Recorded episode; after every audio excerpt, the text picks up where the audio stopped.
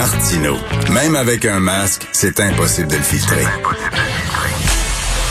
Vous écoutez Martino. Cube Radio. Alors, euh, Yasmine Abdel-Fadel, qui est en présentiel dans le studio, mais derrière, derrière son plexiglas quand même. Salut Yasmine. Bonjour Richard. C'est très drôle, hein, la réponse de, du ministre Dubé à Valérie Plante, euh, qui, elle, voulait ouvrir les terrasses le 1er juin, puis euh, le ministre Christian Dubé qui a dit, je comprends que des maires qui voudraient serrer des mains sur des terrasses, là, mais c'est pas demain la veille. Et, et, Christian Dubé nous a nous a habitués à plus de retenue que ça. sais, la mairesse de Montréal, elle a exprimé le souhait d'avoir les terrasses des restaurants ouverts le 1er juin si la situation épidémiologique le permet. Elle l'a dit plusieurs fois. Elle s'est fait dire de rester tranquille par Christian Dubé. Il a dit à tous ces politiciens-là, je dis de rester tranquille. Donc, je le disais, d'habitude, il est calme, Monsieur Dubé. Il est très posé. Il commet pas d'impair. Là, il l'a échappé. On peut tous le dire. Il parlait rien qu'à Mme Plante ou il parlait aux autres maires? Ben, c'était la seule qui s'est exprimée là-dessus. Trouves-tu que c'est un peu sexiste ou pas? Ben, Est-ce qu'il aurait réagi comme ça? Vous avez un maire? Je sais pas, s'il aurait dit ça à Régis Labon.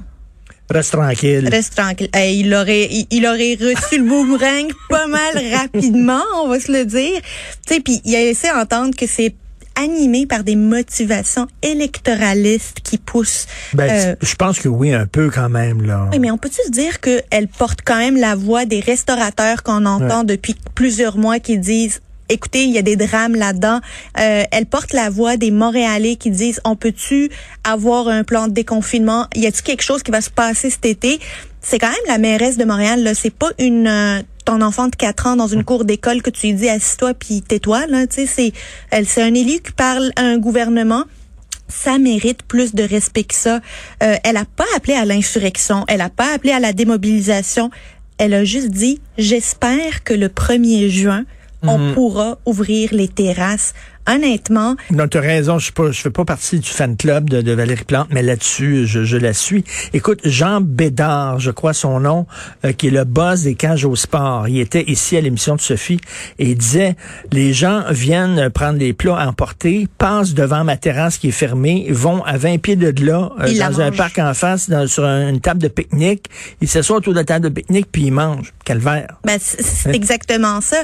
Mais de dire à une mairesse, reste tranquille, ça, ça me rappelle Geneviève Guilbeault qui demandait aux Québécois d'être dociles. Fait que sois docile, reste tranquille, puis tais-toi. Je me souviens pas de ça. Elle disait docile? Ben, en début de pandémie, elle avait appelé les Québécois à rester dociles. Docile. OK. Fait que, euh, écoute, on espère quand même. Euh, la bonne nouvelle, c'est que on va avoir comme parce qu'hier, je recevais Vianney Godbout, propriétaire de resto, qui dit on a besoin d'un plan de sortie. Ben, quelques minutes après l'entrevue, écoute, ça a été, euh, ça a été annoncé par François Legault, on va en avoir un. On s'inspire de la Saskatchewan, qui a un plan, disons-le franchement, qui, qui tient la route parce que il n'est pas inscrit dans le temps, mais il est inscrit dans le taux de vaccination. Donc ça, ça nous pousse collectivement à participer à cet effort de guerre là aller se faire vacciner si on veut être déconfiné. C'est aussi simple que ça. Et tu as, vu les graphiques, hein? plus le taux de vaccination grimpe, plus le taux de cas descend. dire, il y a vraiment corrélation. une corrélation entre les deux, c'est clair. Et plus on va se faire vacciner, et plus. Puis là, on ouvre la porte au passeport vaccinal parce qu'on va recevoir une preuve de vaccination sur notre téléphone. Ben, on peut recevoir la preuve de vaccination sur notre téléphone et ensuite libre à nous de vouloir l'utiliser ou pas, libre à nous de nous présenter dans les endroits qui vont nous le demander ou pas. Moi, je pense que c'est un bon compromis. Ben oui, oui, oui. Puis s'il y a un restaurant qui dit, lui, décide de faire ça, ben, ce sera sa décision. Euh, euh bien sûr, tu as travaillé dans le milieu de la politique, tu nous en parlais. Euh, donc, tu allais à Québec souvent. Euh, qu'est-ce que tu penses de monsieur... Moi, j'ai tout le temps tendance à dire Régis. Je sais pas, il y a des gens comme ça qu'on appelle par leur prénom. C'est un gars du peuple, c'est un gars du peuple, Régis Lavaume. Jacques Parizeau, tu disais pas Jacques. Non. tu disais pas Jacques. Mais Régis, oui. Ben, on dit Justin. On dit Justin, ben oui, c'est vrai. Mais j'ai plus que avoir travaillé en politique, moi j'ai grandi avec Régis Labaume comme le l'homme fort de Québec là. Tu sais, euh, depuis que je, je regarde la politique d'un œil attentif, Régis Labaume fait partie du décor. Il s'est inscrit dans notre mémoire collective là comme comme un incontournable de la politique aucun politicien, que ce soit fédéral, provincial, ne pouvait, euh, ne voulait être dans la ligne de mire de Régis Labon. il fallait faire attention à ce qu'on disait à propos de Québec parce qu'il y avait quelqu'un qui nous surveillait. Mais Régis Labaume, c'est le 400e. C'est Clotaire Rapaille. C'est la marche bleue. Oui, Clotaire Rapaille. Écoute, tu viens, là, il avait été payé, je sais pas trop combien, un contrat faramineux, un, un faux-nez ballonné, là, vraiment un fumiste total qui avait été payé pour trouver le code de Québec. Le code de Québec et, euh, et c'était un premier faux pas de, de Régis Labaume. Il était pas content. Fait que c'est les premières fois qu'on avait vu euh, euh, Régis Labaume bougonneux. Mais c'est je sais pas si tu te rappelles les négociations avec les syndicats pour les fonds de retraite, ça aussi, ça avait brassé. Il avait été même, euh, sa, propre résidence avait été vandalisée.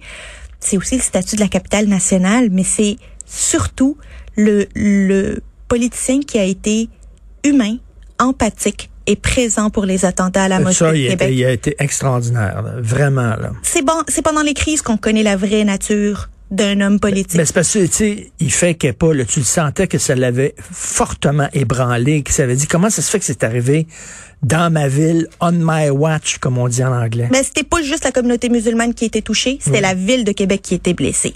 Mais j'aimerais te dire que là, c'est l'avenir, on va peut-être avoir du sang neuf.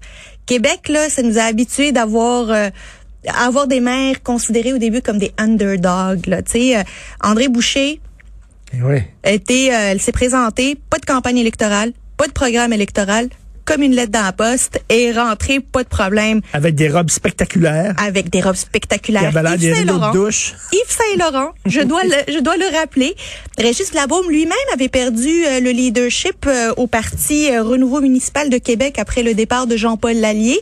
Avec les underdogs à Québec là, on aime ça. Les candidats du champ gauche, on aime ça.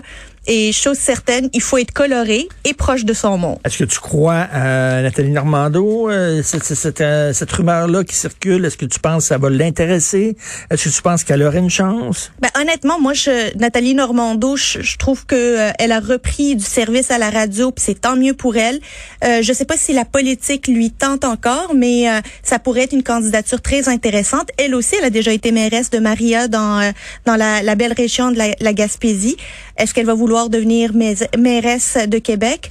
Euh, elle dit que non, mais euh, à suivre. Il y a aussi Sam Hamad, qu'on connaît très coloré aussi, qui pourrait venir rajouter ah un peu de piquant.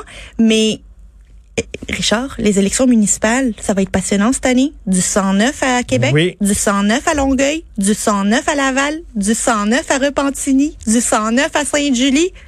Hey, je pensais jamais dire ça, mais ça va être passionnant. Et euh, Choix FM, la radio de Québec, ils viennent de perdre un animateur, Denis Gravel, qui est parti. Hey, ils vont-tu le remplacer par le maire Labombe? Il cherche une job. écoute, lui, il cherche une job. je me demande si Éric Duhem se mord les doigts puis qui aurait voulu aller à la mairie de Québec maintenant qu'il est à la tête du Parti conservateur de Québec. Oh, très bonne. Quoi que les sondages sont pas payés pour lui, mais 6 c'est quand même pas le Pérou.